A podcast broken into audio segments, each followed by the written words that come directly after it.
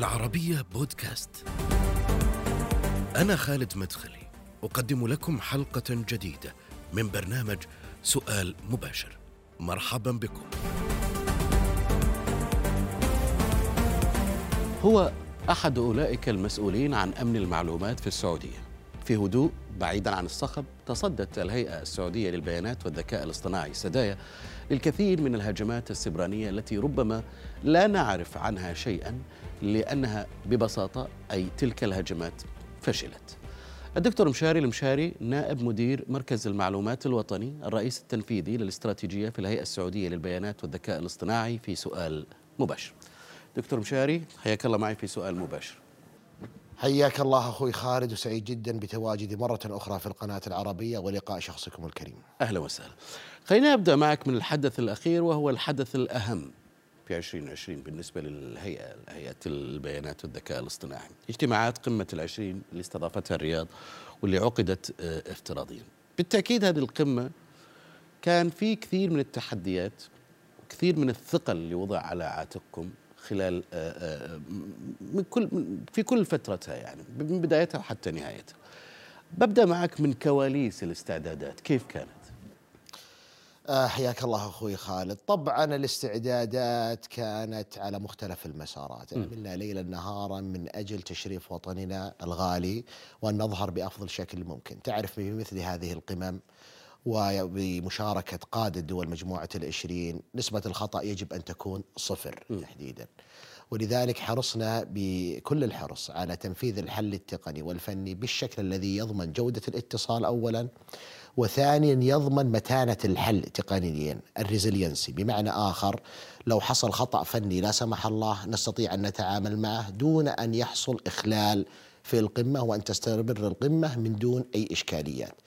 الحقيقة عملنا على تصميم الحل بشكل يضمن التواجدية العالية. بمعنى لو حصل خطأ فني لا سمح الله نستطيع التعامل مع هذا الخطأ الفني واللجوء إلى حل تقني آخر لا يخل في هذه القمة. الفني آه، دكتور مشاري في مثل هذه القمة؟ يعني مثلا أخي الكريم ممكن يكون تعطل اي ممكن يكون تعطل بالنظام ببساطة شديدة، ممكن يكون تعطل بالدوائر، ممكن يكون تعرضنا إلى هجمات أمنية سيبرانية، كل هذه أخطاء محتملة، ممكن يكون تعطل بالكهرباء أو تغذية الطاقة، كل هذه أخطاء محت... فنية محتملة ممكن أن تقع ويجب أن نتعامل معها دون أن يكون هناك إخلال بأعمال القمة. أعطيك على سبيل المثال حجم العمل اللي قمنا فيه. قمنا ببناء مركز كامل للتعافي من الكوارث حتى نتأكد لو حصل خلل بالنظام الأساسي نستطيع أن ننتقل للنظام الآخر دون أن يحصل هناك إخلال في أعمال القمة. الدوائر الاتصال حرصنا على تأسيس أكثر من دائرة اتصال. في حال لا سمح الله حصل خلل في أحد دوائر الاتصال نستطيع الانتقال إلى دوائر الاتصال الأخرى. تغذية الطاقة والتغذية الكهربائية. حرصنا أن تكون هناك مولدات احتياطية إضافية. في حال لا سمح الله حصل انقطاع بأحد مول... أحد التغذية ال- تغذية الطاقة الكهربائية نستطيع الانتقال إلى التغذية ال- الاحتياطية. فحرصنا كل الحرص ب- بشكل عام أن لا يكون هناك أي يعني أي خلل فني. طبعا هي آه، رحلتنا مع منظومة الاتصال المرئي الآمن أو ما سميناه بروق هي رحلة الحقيقة بدأت قبل أشهر يعني باجتماع القمة الاستثنائي اللي حصل في مارتش. كان هذا أول يعني أول تجربة، أول تدشين اختبار. تقريبا آه، فعلي أو رسمي للنظام. إيه أو أول اختبار حقيقي للنظام. فالتجربة الحمد لله والشكر متعودين عليها وبدأناها من أشهر. وبعد القمة الاستثنائية اللي حصلت في مارتش أصلا عمدنا على توسعة النظام. والتعامل معه بالشكل الذي يستوعب اجتماعات وتكون نسبة التحمل فيه جدا كبيرة حيث أن كثير من اجتماعات القيادات الوطنية واجتماعات يعني الاجتماعات الدولة تحصل على هذه المنظومة فحنا بطبيعة عملنا بالأساس نأخذها بأعلى درجات الحساسية مع جيد. منظومة بروق أو منظومه يعني كان. أول اختبار ولكن تحديدا في الاستعدادات لهذه القمة جيد كان أول اختبار هو القمة الاستثنائية نعم في مارتش في مارتش الماضي. إيه فالحمد لله يعني الخطوات ملاحظات التعامل مع مثل في هذه القمة؟ أو في أخطاء كانت موجودة بكل بكل تأكيد. طبعا بكل تأكيد. فقد تستغرب إن التحديات حقيقة ليست فنية بمعنى تجهيزات دوائر احتياط دوائر اتصال أنظمة اتصال إلى آخره. حقيقة ما هي هذه التحديات هذه التحديات نستطيع حلها. التحدي الحقيقي هو التنسيق مع الدول. أنت تتكلم عن أربعين منظمة ودولة يتكلمون لغات متعددة بأوقات مختلفة بأوقات عمل مختلفة ونحتاج أن نجري معاهم الاختبارات وأن ننسق معاهم بشكل مستمر حتى نضمن جودة الاتصال وجودة الأعمال هذا حقيقة أنا أشوفه هو كان أكبر تحدي سويتوا مع أما؟ الأعمال الفنية التي؟ نستطيع عملها داخل مؤسسة والله طبعا في عندنا أمانة مجموعة العشرين هم كانوا حلقة الوصل بيننا وبين الدول هم اللي كانوا ينسقون للاختبارات. يعني قد تستغرب أخي خالد أننا عملنا على أكثر من 80 اختبار مع هذه الدول. حتى نضمن جودة الاتصال ونضمن أنه سلاسة القمة تتم من دون أي إشكاليات. فصارت اختبارات كثيرة الحقيقة معهم ونسقناها على أوقات مختلفة وعلى أيام كثيرة يمكن تتجاوز الأسبوع. حتى نتأكد أنه ال- الجهات الأخرى المشاركة بالقمة تكون على أتم الاستعداد عند المشاركة. طبعا لا يخفيك التحديات. عندك تحدي اللغة عندك تحدي الوقت. إحنا القمة فيها دول مشاركة من الشرق ومن الغرب وكلهم بأوقات عمل مختلفة. كيف كان تعاونهم؟ إنك يعني تستطيع أن توفق بين والله الحمد لله التعاون كان موجود بس تعرف بطبيعة طبيعة العمل يعني حقيقة إنه عندك دول كثيرة ومنظمات مشاركة من الشرق والغرب أن تجد الوقت المناسب للجميع هذا بحد ذاته تحدي. يعني التحدي ليس من الدول ولكن من طبيعة العمل. طبيعة العمل إنه حيث أن هناك جهات مشاركة من دول مختلفة بمناطق جغرافية يعني مترامية الأطراف. هذا خلق تحدي كبير في عملية الاختبار وعملية التنسيق مع هذه الدول بالشكل الذي نجد الوقت المناسب لإختبارهم كلهم بنفس الوقت. طبعا من الضروري الحقيقة حتى يعني أن نجري اختبارات إضافة للاختبارات اللي تكون مع الدول بشكل يعني آه، خاص. لابد أن نحاكي القمة بأكثر من مرة حتى نتأكد أن الجميع مستوعب كيف أعمال القمة وكيف الانتقال الانتقال المحادثة من قائد إلى قائد حتى يكون على أتمم الاستعداد. فهذه كلها الحقيقة كانت شكلت تحدي لنا أثناء تجهيزنا للقمة. مشارك الحمد هذه لله والشكر الاختبارات. يعني مع كثر الاختبارات استطعنا نتجاوز التحدي جيد. ومع التواصل مع هذه الدول في دول منها عظمى وهي متقدمة ك- أكيد في مجال التقنية في صحيح. مجال الذكاء الاصطناعي في في الاتصالات في في كل شيء. ويمكن يكون هناك فجوة بين السعودية وبين هذه الدول في بعض المسائل التقنية آه، دكتور. آه، آه، كيف استطعتوا تجاوزها؟ وهل شكلت لكم عقبة أنه في دول مثلا متقدمة في مجال التقنية والتكنولوجيا مثل الصين اليابان أمريكا أو غيرها من الدول؟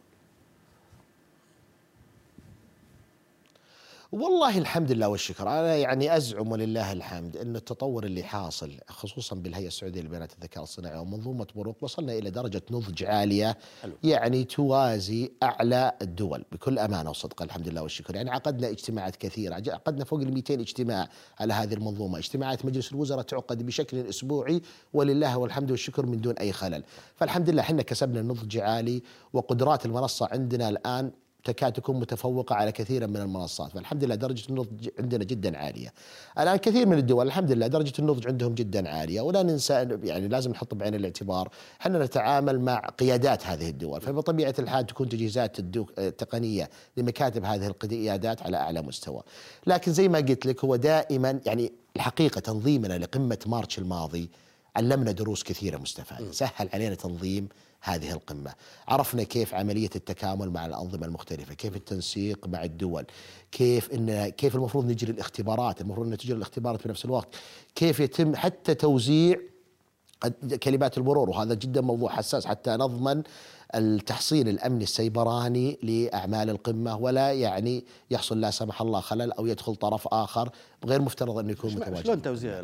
تجربتنا بقمة March ونجاحنا الحمد لله بقمة March سهل علينا كثير من الأعمال في هذه القمة. حتى نفهم وش- وش قصة كلمة المرور هذه؟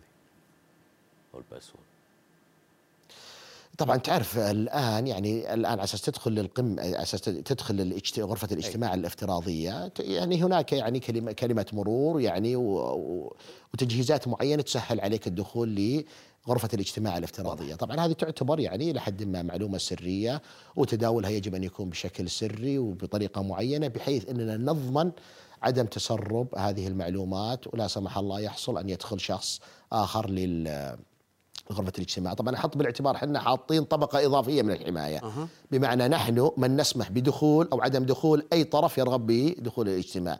فحتى لو لا سمح الله حصل تسرب بكلمة المرور عندنا طبقة حماية إضافية بحيث أن نتأكد من الشخص قبل أن يشارك بأعمال القمة أنه هي الجهة المفترض أن تشارك. لكن الحمد لله لا آه، توزيع كلمات المرور تم بطريقة آمنة جدا. لم يحصل أي تسريب ولله الحمد والشكر. والحمد لله الطبقه الحماية الإضافية أصلا ستساعدنا على تحسين يمكن يمكن كان أهم خبر آه، تم كشفه آه، الخبر اللي كشفه المدير التنفيذي لأمن المعلومات في سدايا المهندس حسام الذبياني. وتكلم فيه عن الهجمات الإلكترونية اللي صدت على منصة بروك من خلال أنظمة الحماية الخاصة التي طورتها الهيئه قال إنها بلغت أكثر من مليونين يعني الرقم بالتحديد مليونين و372 ألف و28 هجمة إلكترونية. بينما كان عدد الإنذارات الأمنية التي تم التعامل معها عبر المركز هو 28 إنذار. وش قصة هالانذارات الأمنية وهالهجمات الإلكترونية دكتور مشعل؟ والله شفت بطبيعة الحال الهجمات السيبرانية هو واقع واقع يعني إحنا متوقعين. على فكرة الرقم هذا بالنسبة لنا ترى غير مستغرب ومستعدين له بالأساس وعارفين إنه ممكن تحصل مثل هذه الهجمات. ولذلك عملنا بالتشارك مع الهيئة الوطنية للأمن السيبراني على سد جميع الثغرات الأمنية. قد تستغرب أن عمل سد الثغرات الأمنية يمكن تجاوز الثلاثة أسابيع. حتى نتأكد أن جميع الثغرات الأمنية كلها مغلقة بالكامل قبل بداية الاجتماع. فكان عمل طويل وجهد كبير أدى ولله الحمد إلى رقينا بالخدمات التقنية بالشكل الذي نحصن المنظومة امنيا بنسبة 100% الحمد لله لدينا مركز عمليات أمنية على أعلى درجات النضج. عملنا مع شركائنا بالهيئة الوطنية للأمن للأمن السيبر السيبراني بمراجعة النظام بشكل كامل وتأكد من جميع سد الثغرات الأمنية بحيث تكون نسبة التحصين 100% وعمليات المراجعة الأمنية على هذه المنظومة تتم أساسا بشكل دوري. م. فلله والحمد الشكر عندنا نضج جدا عالي من الناحية الأمنية السيبرانية. وهذا الخبر للإحاطة الله يحفظ ترى ما فاجأنا. يعني إحنا متوقعين ترى الرقم هذا يصير يعني. توقع يعني يكون في 2 مليون في 2 مليون هجمة إلكترونية. في البنية ما فاج لا ما توقعنا بالحجم هذا بس ما فاجأنا كبر الرقم هو يعني العدد هذا عدد كبير يعتبر معلومات ولا عادي ولا شلون؟ إيه.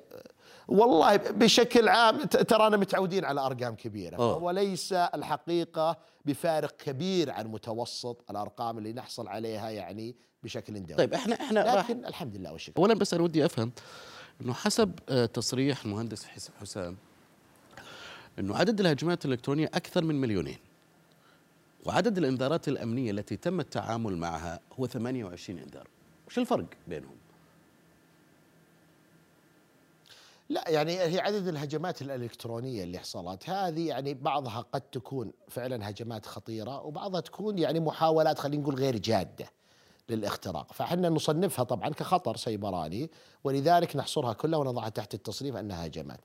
عدد الإنذارات هذه الهجمات اللي بالفعل هي درجة عالية من الكريتيكاليتي والخطورة وكان يتطلب التعامل معها بحيث إننا نحللها حتى نتأكد تماما نفهم بالضبط ليش حصلت هذه الهجمات نظرا لخطورتها.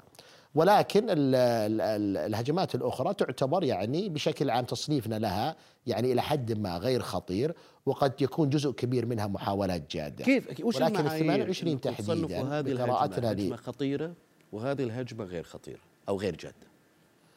لا هو طال عمرك الآن دائما بالأمن السيبراني هناك تصنيف للهجمات، في تصنيف يعني في محاولات قد تكون يعني بالخطأ جت، يعني فعليا لم يكن هناك نية لهجوم سيبراني، هذه نصنفها بغير جاده. لكن ال 28 تحديدا هذه من قراءتنا لطريقة الهجوم فعلا في تقصد لعملية الاختراق، ولذلك صنفناها محاولات جدا جادة وتحتاج إلى مراجعة حتى نتأكد بالمستقبل أننا نفهم السبب الذي من اجله حصل هذا الاختراق حتى نتأكد من تحصين أكثر لأنظمتنا الأمنية.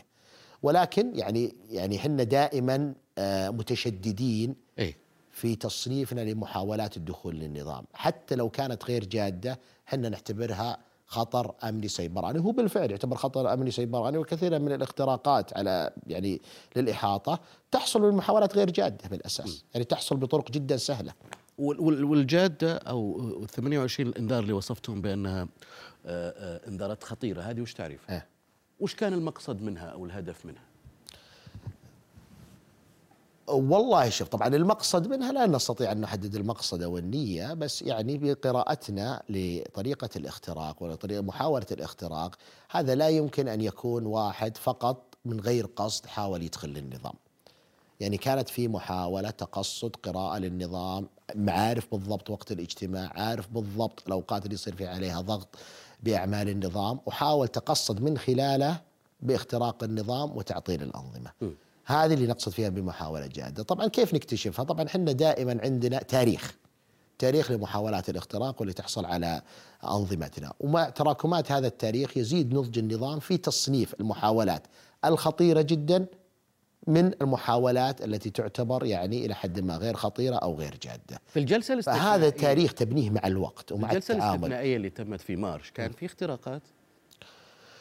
لا هو كان لا ما الحمد لله والشكر لم يكن هناك أي اختراقات ويعني حتى يعني اتبعنا نفس الإجراءات إنذارات؟ آه، من ناحية تحصين النظام امنيا وسد الثغرات وكان في إنذارات كان في إنذارات كثيرة لكن الحمد لله يعني سد يعني لم يكن هناك أي اختراق.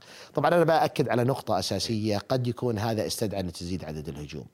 القمة معروفة هذه، القمة أي. معروف توقيتها ومعروف إنها ستكون افتراضية من وقت سابق. اي فيعني من المهاجمين آه، بالفضاء السيبراني أخذوا استعداداتهم للموضوع هذا. القمة الماضية كانت يعني آه، مستعجلة ومفاجئة إلى حد ما وأعلن عنها على ما أعتقد قبل خمس أيام من عقد القمة فإلى حد ما لم يكن هناك الوقت الكافي للمتربصين للاستعداد الإنذارات كانت الفرق. أقل من الإنذارات اللي وصلت لكن يعني أنا بس بقول لك شيء ترى يعني تفضل إيه. إيه. إيه. بقول لك شيء يعني ترى إحنا متعودين يعني الأرقام هذه ترى لا تخيفنا بكل أمانة. يعني إحنا نتكلم ترى بشكل يومي نتعامل مع ملايين الهجوم السيبراني بشكل يومي فالأرقام هذه لا تخيفنا. يعني نعرف إن المملكة العربية السعودية وتحديدا يعني مركز المعلومات الوطني يعني لا نستغرب إذا كان مستهدف. طيب من وين جاية هال لا نستغرب ابدا ولذلك؟ إحنا فارضين. إحنا فارضين والله يا خالد هذه تعرف يعني لحساسيه الأمور صعب إني أصرح من وين جاي. لكنها يعني أتت من يعني أماكن معينة.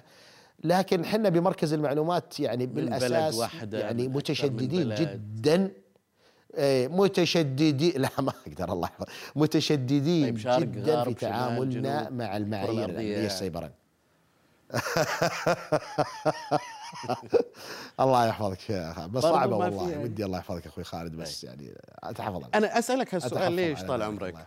لأنه أنت عارف قبل فترة كان في يعني الحدث العالمي الأبرز هو الانتخابات الأمريكية. وتعرف وش صار في الانتخابات الأمريكية وعملية الاختراقات و و و وطلعوا الأمريكان وقالوا والله إحنا في هجمات إلكترونية سبرانيه جاية من إيران جاية من الصين وجاية من روسيا وجاية من غيرها. ليش هالحساسية موجودة من ذكر مصدر مثل هذه الإنذارات أو هذه المحاولات؟ والله يعني يعني إحنا بالنهاية الهدف حماية آه، مقدرات مركز المعلومات الوطني والهيئة الوطنية آه، والهيئة السعودية للبيانات والذكاء الاصطناعي ومقدرات الوطن وهذا ما يعني يعني ما نصبو إليه وما نسعى إليه ما ودنا يعني يعني نذهب إلى يعني حيز آخر ونناقش النية بس أنتم عارفين مصدر والسبب هالهجمات. كذا يعني دائما نحاول نركز على إيه، نعرف طبعا يعني أكيد يعني مصادر الهجمات بالنسبة لنا تصير واضحة من ضمن وش تسوون بعد ما تعرفوا دكتور مشاري انه هناك هجمة تمت من بلد ما؟ شرقا أو غربا أو يمين أو يسار وهل في فرق بين الشرق والغرب مثلا يعني؟ خلينا نكون دقيقين يعني لا تعامل. يعني لا لا لا, لا, لا, لا عموما يعني هو إذا جانا الهجمة من دولة معينة لا يعني ترى أن كل ما يأتينا من هذه الدولة خطير جدا طبيعي يعني إحنا بتعاملنا مع الدول هناك يعني طريقة معينة بالتعامل معها حتى نضمن الأفضل الاحتياطات الأمنية لكن حتى لو جانا يعني هجوم من دولة معينة هذا لا يعني ان سنقفل التعامل بشكل كامل مع الأجهزة في هذه الدولة. لا بالعكس يعني إحنا دائما نحدد الخطر ونقفل مكان الخطر فقط لا غير. أي. ولا نمنع أنفسنا من التعامل مع بقية ما هو موجود في هذه الدولة. فهذا تقريبا طريقة تعاملنا بشكل عام. لكنه الرقم قد يكون يعني مرعب للمستمع لأنه مو متعود على الخطر اللي يحصل بالأمن السيبراني لكن بما أني شخص أنا قريب للموقف ترى متعايشين مع هذا الخطر بشكل يومي بس أنا سؤال لك دكتور عندنا مركز. مراقبة أمني يعمل على مدار الساعة أي. ومتعود على مثل هذه النوع من الهجوم الامني السيبراني فما هو غريب علينا بكل أمانة وصدق قبل فترة كانت نشرت مواقع التواصل الاجتماعي عن حادثة كان في اجتماع لوزراء دفاع الدول الأوروبية. فجأة والوزراء مجتمعين دخل عليهم صحفي من بلد ما وتفاجأوا فيه وهو تفاجأ أيضا بهذا الاجتماع. هذا وش وش وش تعريفه؟ هذا يعتبر اختراق، هذا يعتبر آه، اختراق لكن أنا زي ما قلت لك أخوي خال هذا اختراق بس آه، طبعا أنا لا أعلق على الحادثه تحديدا لكن أعلق على الموقف بشكل إيه. عام بغض النظر عن الحادثه تحديدا إن شخص دخل للاجتماع يفترض إنه ما يكون بالاجتماع هذا خطر حقيقي وقد تستغرب إنه من أسهل يعني هذا أكبر خطر ممكن أن يحدث وأسهل شيء أن يحدث بنفس الوقت بمعنى إنه لا يحتاج إلى تجهيزات فنية للحماية فقط يحتاج أن المشاركين بالإجتماع الافتراضي يعني يحافظون على كلمة المرور ولا يسربون كلمة المرور ببساطة شديدة. هذا يعني يعني بس كأنه الموضوع صار يعني أنا لما يعني شفت المشهد كان عندك اجتماع افتراضي شفت المشهد تخيل أن يكون إيه، هناك صحيح. اجتماع بين صحيح ممكن جدا. إحنا. حاطين هذا صحيح إحنا حاطين هذا بعين الاعتبار. يعني هي كلمة المرور بالنهاية حق للاجتماع الافتراضي. لو سربت يستطيع أي شخص آخر لأنه عبر الإنترنت. الاجتماع عبر الإنترنت هو ليس عبر دوائر مغلقة. ممكن أي شخص عنده وصول للإنترنت أن يصل للاجتماع إذا كان لديه كلمة المرور. لكن إحنا ما عملنا أضفنا طبقة حماية إضافية. يعني حتى لا سمح الله تسربت كلمة المرور هناك طبقة حماية إضافية طيب عندنا كلامك هذا دكتور مدير النظام. يعني هل إنه مثلا يعرف هذا الاجتماع كل- ما كان عندهم أنظمة حماية زي ما كان موجود في القمة في قمة العشرين في الرياض؟ والله شوف يعني أحيانا ليست. فقط بأنظمة الحماية أحيانا بالتوعية وطريقة التعامل مع الموقف يعني لا يجب أن لجميع المشاركين أن يعرفون أن كاميرا المرور التي التي تأتيهم للمشاركة بالاجتماع هذه ذو حساسية عالية يجب أن لا تسربها، يجب أن تحافظ عليها، يجب أن تتأكد أن أن لا يكون هناك اطلاع على كلمة المرور من أي شخص آخر، لأنه اطلاع على مثل كلمة المرور هذه معناتها ممكن معناتها الدخول للاجتماع، لكن حنا أضفنا طبقة حماية إضافية. حتى لو لا سمح الله تسربت كلمة المرور، عندنا مدير للنظام يتابع الطلبات للدخول للاجتماع، يعني لا تستطيع أن تدخل الاجتماع حتى لو تسربت كلمة المرور. يكون طلب للدخول للاجتماع، حنا نتحقق من هذا الطلب. ونتواصل مع الدولة ونتأكد بالفعل أن هي الدولة المشاركة بالشخصية المشاركة وبعد ذلك نسمح بالدخول. فبالتالي إحنا أضفنا طبقة حماية إضافية في حال لا سمح الله لو تسربت كلمة المرور لن يكون هناك اختراق صحيح. ولله الحمد لم تتسرب كلمة المرور ولم يكن هناك اختراق يعني لو تسربت كلمة المرور كان ممكن يصير هالمشهد وترى أخوي خالد ترى في نقطة أساسية أنا بس بأكد عليها. ترى كثير من الاختراقات الأمنية السيبرانية تحصل بنفس الطريقة هذه يعني تحصل بطريقة يعني مشابهة بمعنى إنه يعني سؤالي دكتور مشاري، الأنظمة على أعلى لو مستوى، تسرب- التجهيزات الفنية على أعلى مستوى لكن كلمة المرور تسربت لو حصل إنه تسرب أو نعم. ممكن تفسير اللي حدث مثلا في هذا الاجتماع إنه تسرب لكلمة السر لو حصل مثل هذه الحادثة كان ممكن تتعرض القمة لمثل هال- الوضع لا الحمد لله لا لا جيد. الحمد لله وشكرا زي ما تفضلت آه، قلت لك أخوي خالد حنا أضفنا طبقة حماية إضافية. بمعنى لو تسربت كلمة المرور أي. وحاول الشخص يدخل يدخل كلمة المرور يقبلها النظام. لكن لن يدخل الاجتماع. إحنا نسمي في في عندنا غرفة افتراضية اسمها ال lobby. ال lobby. بمعنى لوبي ينتظر في هذا اللوبي. هنا إذا دخل لللوبي نتحقق من الشخص هذا. نتحقق. نتحقق من هويته. نكلمه بالتليفون نتحقق من هويته ونتأكد إنها الدولة المشاركة بالشخص المشارك أو بالقائد المشارك. وبعد ذلك نسمح للدخول. وصحيح وبالتالي حتى لو. تسربت كلمة المرور لن يحصل بإذن الله اختراق ولله الحمد لم يحصل أصلا ذلك يعني. وصحيح إنه كل العاملين على هذا النظام ولله على هذا يعني المشروع قفلت مشروع, يعني. مشروع بروق اللي هو مشروع الحماية كلهم سعوديين شباب سعوديين دكتور مشاري. الحمد لله والشكر. طبعا 100% أخوي خالد أنا أقول لك بكل أمانة وصدق إحنا بالهيئة السعودية البيانات والذكاء الاصطناعي ترى اكتسبنا خبرات في إدارة الاجتماعات. يعني الموضوع بالنسبة لنا ترى مو بجديد وحتى موضوع تسرب كلمة المرور ومحاولة الدخول هذا مو موضوع جديد بالنسبة لنا. إحنا عارفين وعارفين التحديات ومستعدين له من زمان. يعني زي ما قلت لك أخوي خالد إحنا تعاملنا مع النظام من مارش الماضي. وتعرف بسبب الجائحة كثره الاجتماعات على البيئة الافتراضية.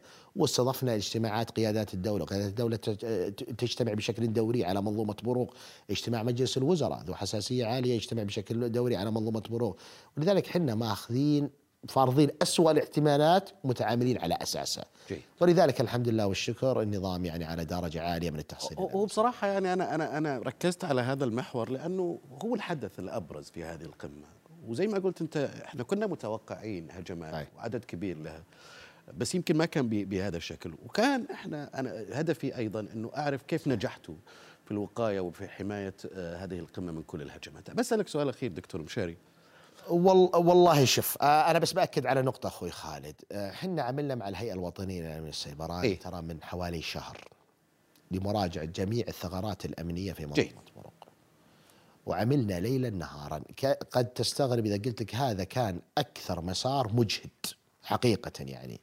لأننا يعني أخذنا حتى الاحترازات حتى الخطر اللي احتمالية حدوثه جدا ضعيفة أغلقناه. حتى الخطر البسيط أغلقناه. يعني جعلنا يعني التحصين ولله الحمد وصل إلى أعلى نسبة. 100% كلهم ممكن. سعوديين هم اللي قاموا عملنا تقريبا من. حوالي شهر. اي شيء الحمد لله أغلقنا. أغلق طبعا شو طبعا بالفضاء السيبراني ما معروف أنا ترى تخصصت امن أي. معلومات لا يوجد هناك شيء آمن بنسبة 100% أنت حاول دائما إنك بس بس شلون اهلتوا raise السعوديين. هذول بهالشكل إنهم تحاول يتعاملوا إيه؟ مع مثل هذه المخاطر بهذه القوة ووصلوا لهذه النتيجة والله شوف الله الله الله يحفظك حنا بالنسبة لنا موضوع أمن المعلومات نتعامل معه بدرجة عالية من الحساسية ويعني يعني جادين كل الجدية طيب. أن تكون منظومة يعني. الهيئة السعودية للبيانات والذكاء الاصطناعي وليست فقط منظومة بروق على أعلى درجة من التحصين الأمني. هذا العمل ما بدأناه اليوم طال عمرك. اي بس أنا سؤالي كيف السعودي يعني الشاب السعودي بدأنا قدر التحول. بهذا الشكل في حماية مثل هذه القمة إذا كان كلهم طبعا سعوديين؟ والله إن الشباب السعوديين والشابات اللي يتعامل معهم على أعلى درجة من الكفاءة رائع. بالتدريب المناسب وإعطاء الفرصة ستجد كل الإبداع من الشاب السعودي ولله الحمد يعني تعاملنا مع شباب سعودي كانوا على اعلى لا كانوا ولا زالوا على أعلى رائع. درجة من الكفاءة تحتاج التدريب تحتاج التخطيط على فكرة يعني يعني تحتاج تبني فريق يعني هذا جهد يتطلب جهد بناء فريق سعودي. يعني هو مو موضوع الحقيقة يعني سهل. تحتاج تدربهم تحتاج تستقطب الكفاءات تحتاج تتابع أعمالهم تحتاج تكلفهم بالأعمال وتجبرهم إنهم يعني ينفذون الأعمال حتى يمارسون ما تدربوا عليه. هذا عمل اشتغلنا عليه تقريبا من حوالي سنة بدأنا عليه مو اليوم يعني ما كان وليد اللحظة. ومع الوقت الحمد لله والشكر بنينا فريق سعودي 100% على أعلى مستوى وقد استطعنا التعامل مع هذه التحديات يعني بكل الحمد لله بكل يسر إن صح التعبير. أهنيكم على هذا النجاح دكتور مشاري آه، ومبروك أيضا نجاح هذه القمه شكراً لك خالد. من مبروك نجاح سدايا أيضا في تنظيم هذه مبروك لنا جميعا كسعوديين. مبروك للجميع وأشكر لك وجودك معي في سؤال مباشر. الدكتور مشاري المشاري نائب مدير المركز المعلومات الوطني والرئيس التنفيذي الاستراتيجيه في الهيئة السعودية للبيانات والذكاء الاصطناعي. شكرا لك دكتور. شكرا لك أخوي خالد. حياك الله. نهاية هذه الحلقة من سؤال مباشر. شكرا للمتابعه وإلى اللقاء.